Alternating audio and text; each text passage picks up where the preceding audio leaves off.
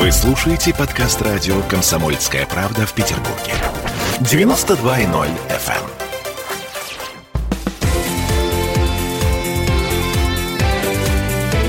Картина недели. А это мы вернулись в петербургскую студию радио «Комсомольская правда». Я Дмитрий Делинский. Я Ольга Маркина. Ректор гуманитарного университета профсоюзов Александр Записоцкий. На троих подводим некоторые информационные итоги уходящей недели. На этой неделе Дональд Трамп пообещал все-таки покинуть Белый дом. Эм, через две недели, 14 декабря, в Вашингтоне соберутся выборщики и будут голосовать. Ну, это такая особенность э, американской избирательной системы. Все они знают. Не будем углубляться в эти подробности. Так вот, э, в конце этой недели Трамп заявил, что если эти выборщики проголосуют за Байдена, то совершат ошибку, ему будет очень сложно признать поражение, но он законопослушный человек, он покинет Белый дом. Угу. Но при этом Трамп повторил обвинение в массовом мошенничестве при голосовании. Да, но это, в общем, очевидная вещь. Там огромное собрано количество показаний свидетелей, которые видели, как на избирательные участки грузовиками подвозили фальшивые бюллетени. Но мы знаем, что это никому не помешает признать результаты выборов. У нас это было не раз, поэтому нормальная ну, история история. Ну, я не, не знаю случаев, чтобы у нас грузовиками. У нас автобусами, стране, да. э, так сказать, подвозили людей, которые уже с заполненными бюллетенями просто их Ольга, опускали. вы лично видели? А лично я видела видео, конечно. Нет, вы видели видео. Да, безусловно. Да, еще неизвестно, какого автобуса и кто оттуда выходил. Да, да? Александр Сергеевич, это аргументация уровня, все это снято на, на конспиративных квартирах Госдепа и выложено на американские серверы. Короче говоря, выборы э, вещь нечестная. Мне очень нравится ваша аргументация. Вы за меня сказали то, как раз, что я хотел сказать. Да, Америка это прогнившая страна, которая дискредитировала само понятие демократии в ситуации с Трампом. Вы знаете что? Про это еще напишут не одну книгу, потому как э, вот большевики, коммунисты прогнозировали загнивание Запада, чуть-чуть опередили, а сейчас мы видим э, реальные совершенно симптомы и гниения, и вони. Я вам напомню даже не про вот э, то, как Трамп уходит из Белого дома, а как Трамп пришел в Белый дом. Вы посмотрите, я вот над этим думал, какая интересная гримаса американской демократии. Вот Трамп пришел на волне выборов с целым рядом своих предложений к американцам, которые американцы поддержали проголосовав за него. Ну, например, поставить стену. Между Мексикой да. и Соединенными да, Штатами. На, на, на которую надо было mm-hmm. выделить деньги, очень небольшие по американским меркам, на поддержку терроризма по всему миру Соединенные Штаты, по-моему, тратят намного больше. Погодите, вы, вы имеете в виду было... борьбу с терроризмом? Нет, на развитие ну, терроризма. А именно поддержка. Да, это О. афганские талибы, это Аль-Каида. Ну, это, это все-таки, это я вот тоже должна спросить, да. откуда у вас такие сведения? Мы такими сведениями не располагаем, поэтому пусть это будет ваше частное мнение. Ой, огромное количество уже литературы на это есть, э, публикаций всевозможных. Это наши патриоты пишут по ночам. Да, ну, конечно, а я тоже наш патриот. Поэтому у меня особых сомнений нет. Для меня это все достаточно убедительно. Ольга, вы просто не э, очень часто читаете американские книги на эту тему. Вот однозначно, даже э, хорошо. Короче, общеизвестный факт, общее место. Значит, ну, маджахедов в Афганистане финансировал ЦРУ. Окей, да, окей. Уже давно от этого никто не отказывается да, а талибы, прочим, а, да. это люди, которые противостояли маджахедам, выросли в результате противостояния с маджахедами. В общем, это отдельная ну, история. тоже финансировал ЦРУ. Да. Хорошо, давайте вернемся к выборам. Да, Белый значит, что. Трамп стену давайте сделаем. Mm-hmm. Да? Давайте, это я не буду все перечислять, давайте усовершенствуем проблему медицинского страхования, потому что у нас... То, с чем те, не справился Обама. Mm-hmm. Да, те, Обама ее вел mm-hmm. э, в популистских целях, между прочим. В Америке потрясающая защищенность доступность по ряду медицинских услуг э, для людей, которые не являются ее гражданами. Вот для тех людей, которые в отсутствие стены, к примеру, перебираются через границу, не являясь американцами, занимают там рабочие места, работают. Если с ними что случись, программа Обама Кейр им помогает. Угу. А те, кто работает, американцы, вот много лет, производя, я замечу, значит, э, мексиканцы работают, но не делают никакие отчисления в, в какие-либо фонды. Они На работают себя. А на них- черном рынке. У них нет номера Да, соцстрахования, у них соответственно. этого ничего нет. А те, кто работают и имеют эти номера, их жизнь доходит до того, что самое страшное, как они считают, что с ними может случиться, вот с американским нормальным рабочим, там, на заводе, это упадешь где-нибудь в торговом центре, в обморок, тебя увезет скорая помощь. А потом чек на 500 А потом- э, долларов. Да какой 500 долларов? Потом надо месяцы и месяцы рассчитываться, и будет жить почти Нет, не это если что. просто обморок. Если там это на шатырь Слушайте, при- поднесли 500 Ему там много чего поднесут и поддержат в бессознательном состоянии, много чего с ним сделают. Вот американская демократия устроена так, что большинство парламентариев, выбранных от регионов, может заблокировать действия президента на федеральном уровне по выполнению своих обязательств президентских. Я вам скажу, что если бы реализовал Дональд Трамп то, что он собирался, и реконструировал бы систему медицинского страхования, сейчас в Америке не было бы того кошмара, который ее сделал страной номер один по коронавирусу. Потому что там люди, которые заболевают коронавирусом, они не могут получить медицинские услуги должного уровня и должного качества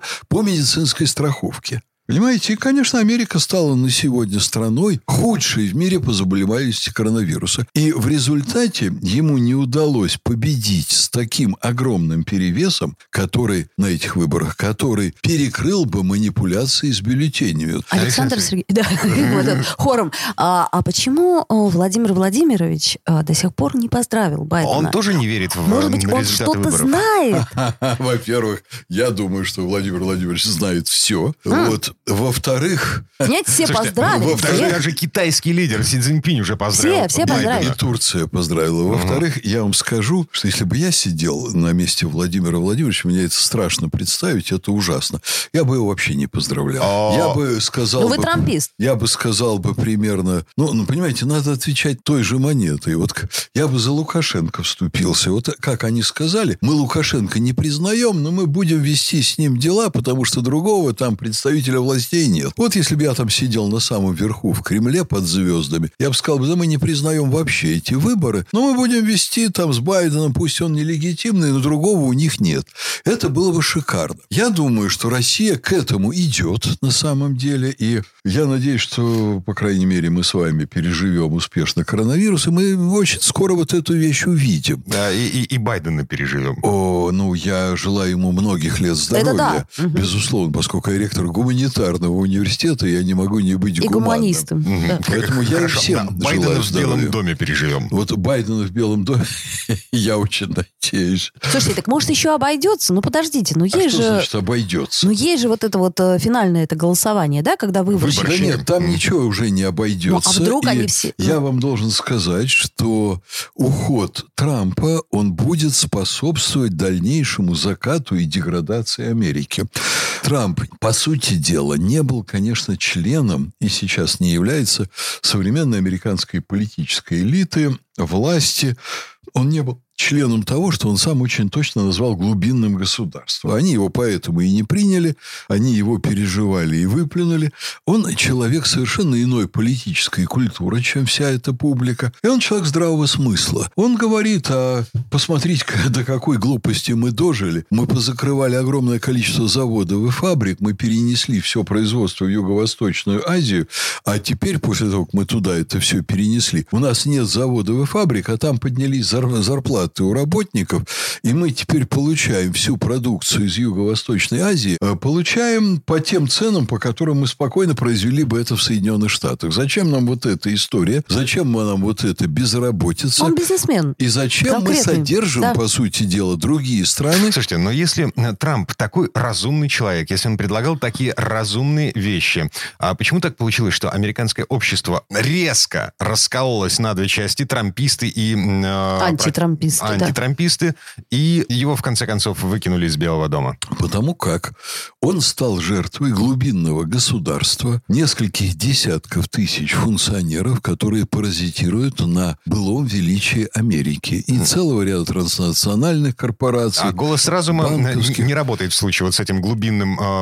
американским народом и э, Это не народ, транснациональным- глубинное государство. Да, глубинное да. государство. Это не- несколько десятков тысяч людей, которые значит, мутируют все все время от демократической партии к республиканской и обратно, прекрасно между собой договариваются. Вы знаете, у них там и в Америке очень давно было, был афоризм произведен на свет. Я не помню только название фирмы, но а, афоризм звучал так. То, что хорошо для такой-то фирмы, хорошо для Соединенных Штатов. Угу. Вот современная американская, в кавычках, элита перефразировала это высказывание. То, что хорошо для элиты, то хорошо для страны. Черт с ними с безработицей, черт с ними с реальным разрушением системы. Но это странно, ведь у них же есть дети. Ну и что? Им Понимаете? же в этой стране еще да, жить. Да, им же жить. Я понимаю наше э, руководство вот такого же плана, которые, э, э, чьи дети учатся за границей и собираются оставаться за границей. Я вам скажу, что все пороки, которые есть у российского глубинного государства, они в Америке в сто тысяч раз больше и глубже. А я не спорю с вами. Я просто к тому говорю, что если у наших есть выход э, учить детей, там, скажем, во Фра... А где у них-то Ой, выход? У них я уже... так получилось, что я прошел ректорскую стажировку в США в начале 90-х. Я был там в гостях у своего друга ректора. Я с ним неделю ездил на все мероприятия и участвовал во всех мероприятиях, в которых он участвовал. Так вот, я уже тогда приезжал в дома к руководителям крупнейших американских корпораций во Флориде. Так вот, для того, чтобы приехать к ним в гости вечером на ужин, нужно было въехать на закрытую территорию, на которую простые граждане не въедут. Уже это было 25 лет назад. Сейчас значит, есть закрытая территория Америка для богатых, для элиты. Есть вся остальная территория для нищебродов. Слушайте, ну планетка-то у нас маленькая. Да. Вот, да, и чем дальше, тем меньше места становится. В том-то и дело. Ага. Ну, я не перестаю удивляться тому, что э, происходит в США в связи с тем, что э, если Америка накроется медным тазом, мало не покажется никому. Никому. Дмитрий, не сомневайтесь, mm-hmm. что накроется.